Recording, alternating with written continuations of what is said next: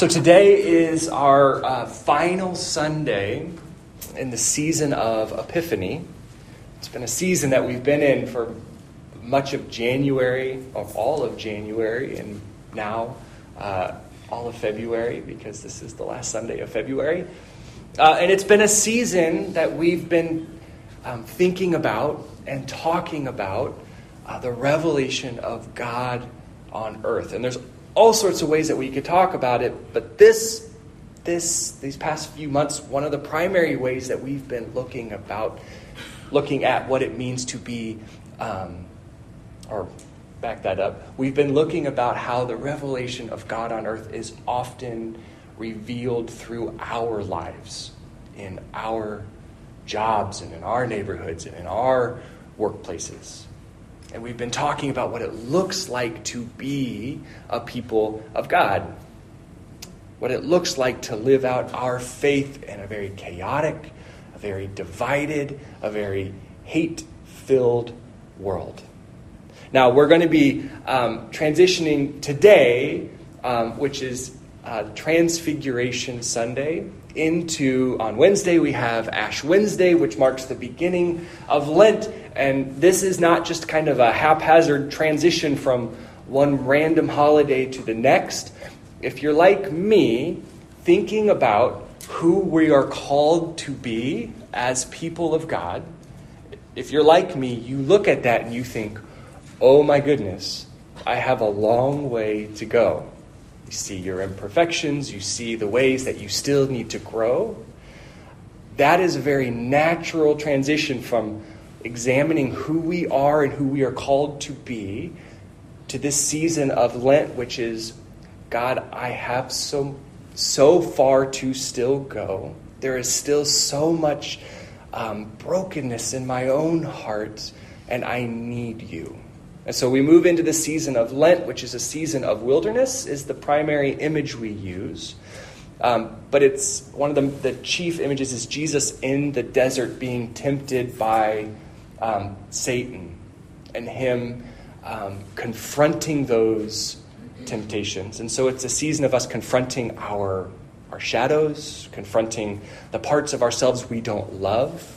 And at the end of that, we know we end at resurrection, which is wholeness and completion. Um, so we're kind of making this journey together, viewing who we are called to be, doing some of the hard work of realizing we're not quite there yet. And then we end up at the good part of the story, which is in the end, Christ wins. And in the end, we will be fulfilled and healed and renewed. So, just wanting you to see where we are in this story. So, as Pastor Alex read, we are um, in the season of transfigur- transfiguration, which is normally, I think we've done this now three or four years, and every single year we've read that, that text out of the Gospels of Jesus going up to this mountain and having this moment. Uh, but I decided to do a little different this year, to read a different text. Uh, it could go well, it could crash and burn. Like all of the possibilities are out there. We're just going to give it a go. Uh, but the text we're going to read is we still are drawing from our lectionary text, but we're going to read from the Old Testament text, specifically from Exodus chapter 24, verses 12 through 18. And it says, uh, says this The Lord said to Moses, Come up to me on the mountain and stay here. And I will give you the tablets of stone with the law and the commandments I have written for their instruction. Then Moses set out, uh, set out with Joshua, his aide, and Moses went up to the mountain of God. He said to the elders, Wait here for us until we come back to you. Aaron and Hur are with you and anyone involved in a dispute can go to them. When Moses went up on a mountain, the clouds covered it, and the glory of the Lord settled on Mount Sinai. For six days the cloud covered the mountain, and on the seventh day the Lord called to Moses from within the cloud. To the Israelites, the glory of the Lord looked like a consuming fire on the mountain. And then Moses entered the cloud as he went on up the mountain. He stayed on the mountain for 40 days and 40 nights. This uh, is this really curious story. Uh, it's a story that's hard to get uh, your, your head around. And actually, if you're reading the book of Exodus, it kind of arrives out of nowhere. So there's this moment um, when I was in college, uh, my friends and I uh, were driving to a friend of ours' wedding, actually in Chico. And so we lived in Kansas, and we decided we're only young once, and so we're going to drive from Kansas to California and then back to Kansas again. And the route we took took us through Kansas. And who has ever been to Kansas before? Who has ever been to Western Kansas before? That's Alex's place right there. Western Kansas almost doesn't exist. I'm sorry. I'm sorry. It's real. It's real. When you're driving, a friend of uh, a friend of mine said that you could drive uh, west through Kansas, and you could just put your uh, foot on the gas, like you cruise control. Sorry, put cruise control on. Keep your knee locked on the steering wheel, and you could read a book, just driving straight. There's no curves. There's no hills. It's just flat and it's straight. But then, somewhere in Colorado, you're driving straight, you're driving straight, you pass the, the state line between Kansas and Colorado, and it's still flat. You think you'd enter Colorado and it wouldn't be. Still flat, but then all of a sudden, out of nowhere, the Rocky Mountains appear. They just kind of like rise from the earth this part of Exodus is like driving through western Kansas into Colorado. If you read the chapters before this really mystical and interesting story, you'll read things like uh, God's laws about living justly. He's giving these instructions to Israel about what it means to be his people. Things like do not follow the crowd in doing wrong, when you give testimony in a lawsuit, don't pervert justice by siding with the crowd and do not show favoritism. He gives instructions on how to rest. This idea of six day or for six years you're to sow your fields and harvest your crops, but on the seventh year let the land lie unplowed and unused. And goes further, six days you work, but on the seventh you don't work.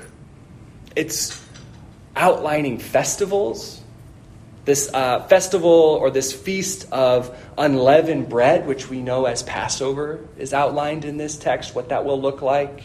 The feast of the harvest, which isn't as well known, but it's the festival they're celebrating in Acts when the Holy Spirit comes. That's outlined in this section. Another feast of ingathering, which is celebrating the harvest of fruit and the completion of all of the harvests, is outlined here. And then after this text, if you go further, you get into this minutia of what the tabernacle or their worshiping house will look like, how they'll build the Ark of the Covenant of Indiana Jones fame, how that will be built, architecture, worship explained. And what you're seeing leading up to this moment and after this moment is all really important stuff but it's very specific.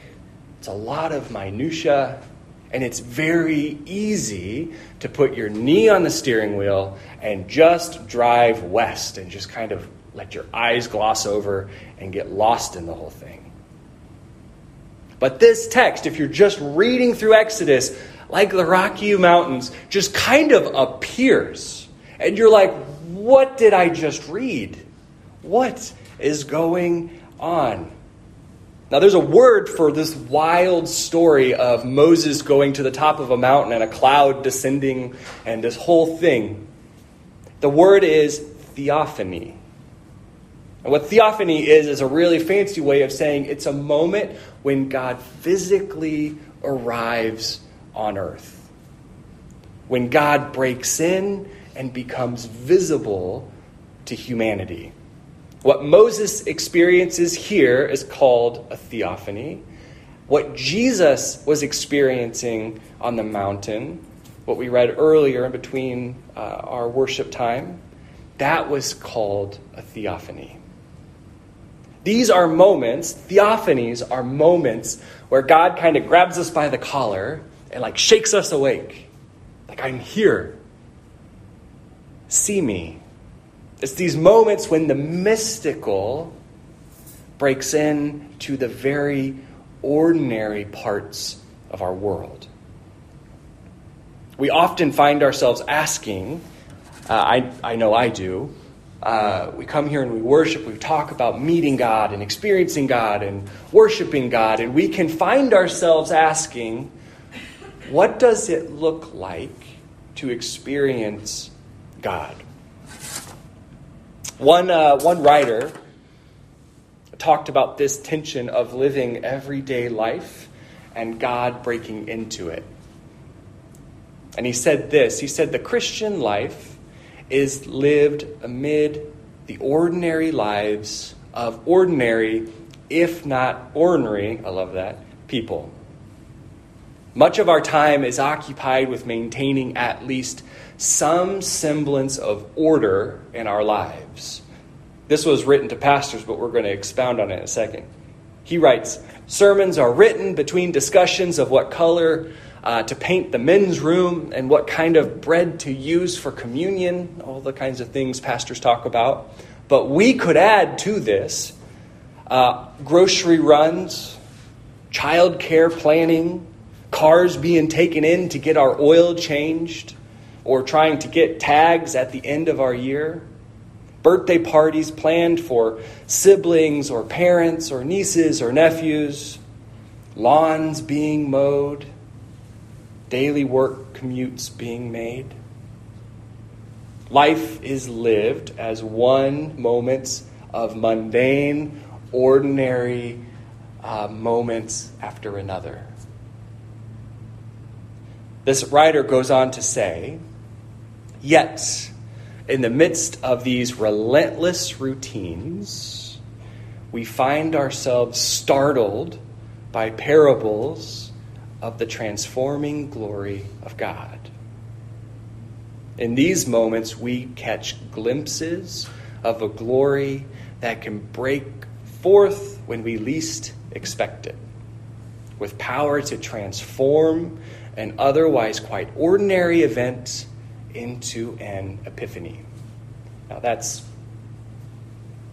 up here. What does this mean? God breaking in to our life matters and it is real.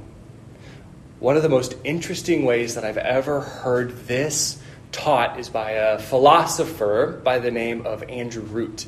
And he says it this way. He says, boldly says this We only know about God, and we only know anything about God, God's character, God's um, uh, integrity, what God thinks and feels, who we are in relationship to God.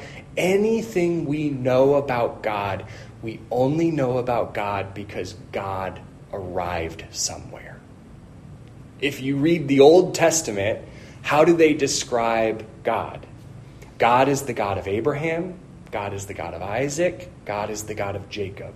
When they tell the story of God, they're telling the story of moments when God arrives and shows up somewhere. Andrew Root says this. I'm going to try to like unpack it as we go. He says God is not a story. It's often easy for us to look at a Bible and we read God as a character in a story. God is the God of Abraham, Isaac, and Jacob, and that happened a long time ago.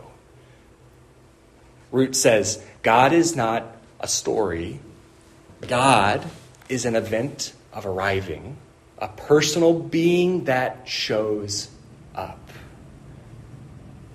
This God is a living God because this God shows up and identifies with events, making the things that happen part of his identity. Unpacking this a minute. When God shows up, God takes in, God identifies with, God participates with humanity. We see this in the covenant God makes with Israel. It isn't Abraham that God makes walk through this covenantal thing, it's God who walks through it. When God becomes man, God shows up in human form, taking on our experience as part of himself. He goes on to say that we cannot know God outside of what God has experienced in relationship to us. us. One last thing. I promise we're going to make this real life for us. It can be a little heady. Because God identifies with events, he said, there's good news of healing, transformation, and salvation for me.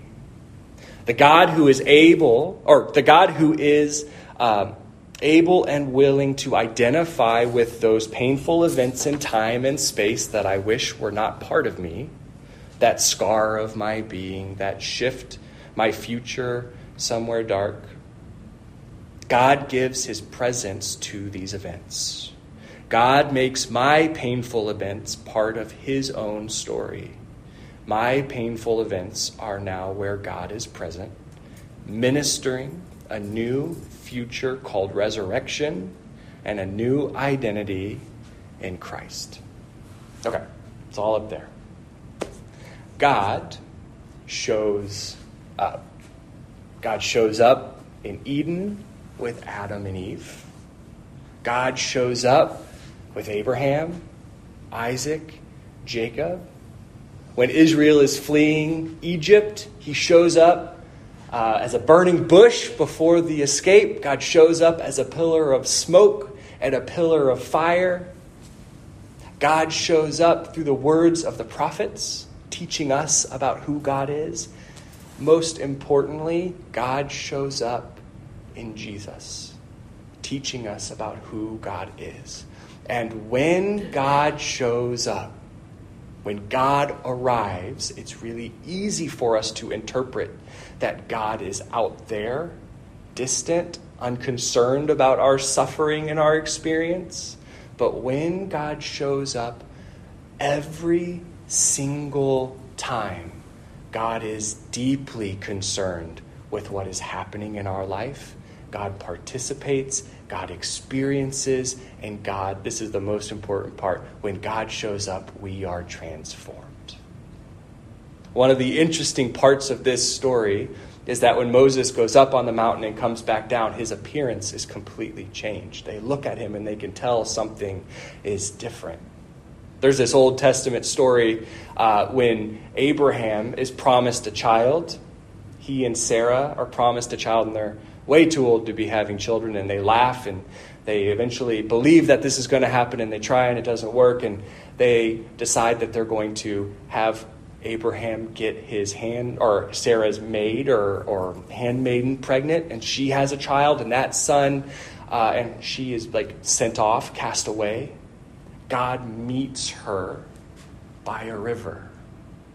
He goes and he finds her, and this woman who has no real story in the story of Israel outside of this moment is the very first person who names God in the Old Testament. I'm going to put Josh on the spot because I didn't think about the name before I wrote it in. Do you remember what it is? Hagar. Not Hagar. What does she call God? Oh, uh, The God who sees. El Roi. The story of Scripture. I'm sorry to put you on the spot like that. The story of Scripture is God showing up, God entering into our story, and God transforming creation. Now, these are all really big moments. Clouds coming down on the mountain, uh, God showing up next to Hagar, next to a river.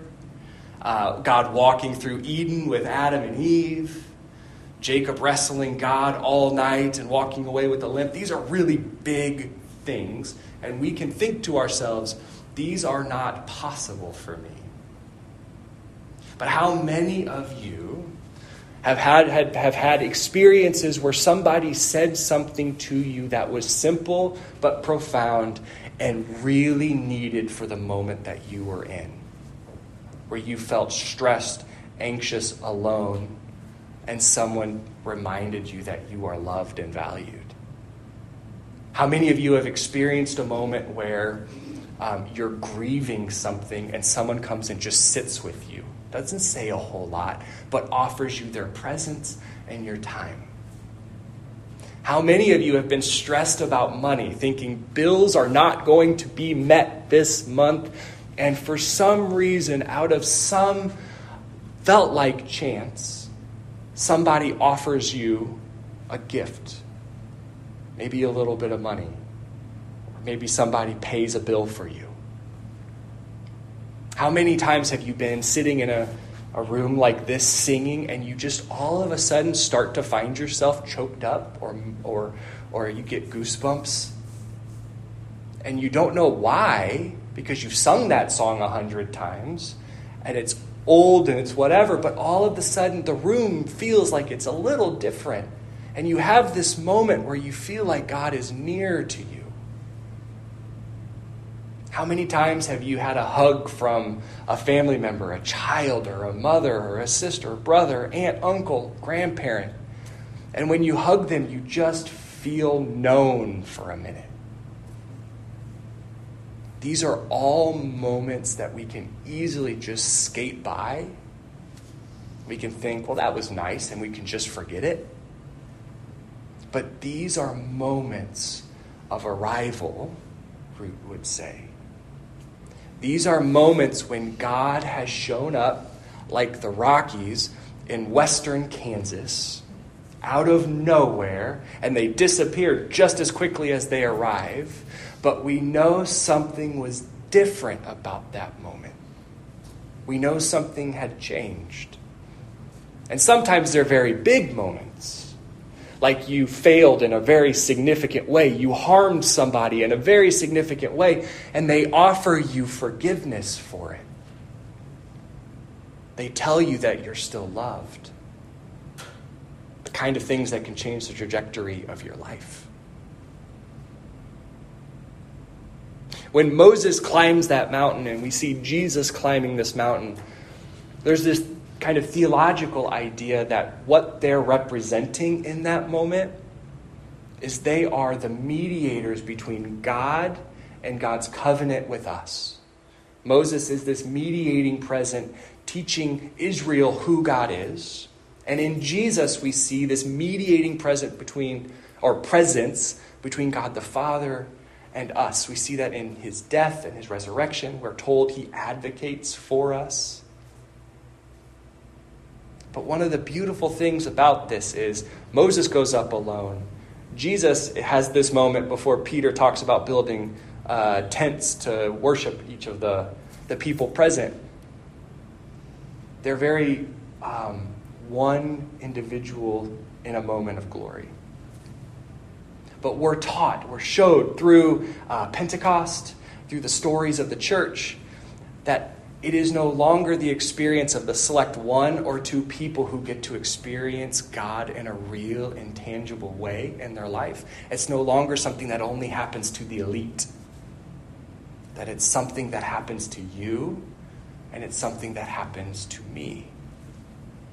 And the biggest thing and the biggest reminder that we can find as we start thinking about theophany, God showing up is that we have to pay attention enough to see it. We have to be aware. We have to have our eyes open. Pastor Alex's prayer today was really meaningful, the silence, because we get so inundated with noise and, and podcasts and, and the radio and TV and all of the distractions in our life, our smartphones, that we can miss the moments of God breaking in to our life. The moments where God is present, offering grace, forgiveness, love, healing, redemption, correction. That happens from time to time, too. And so I just have a question today for you. Has God shown up for you? Where has God shown up for you? It's possible, because this is my tendency too, to think uh, it just hasn't happened. God wouldn't show up for me. I don't know of a place or a time or a way, and so it must not have happened. It can feel very easy to say, This is not a reality in my life. I don't want to be left disappointed again. Maybe we've had experiences in our life where people have promised things and then not followed through over and over and over and over again. And so, this idea of God showing up, we don't want to get our hopes up for it because we think God will just do what everybody else has done in our life. But there's an invitation here. God wants to arrive for you. God wants to show up in your life. More than that, God wants to arrive in a way that God identifies with you. God is real to you in a way that changes and transforms you, where your, His love for you reshapes and remolds you, and people see you and they think something's a little different about that person. We could have words for this like holiness or sanctification. But really, all we're talking about is being aware of when God shows up and being present with God.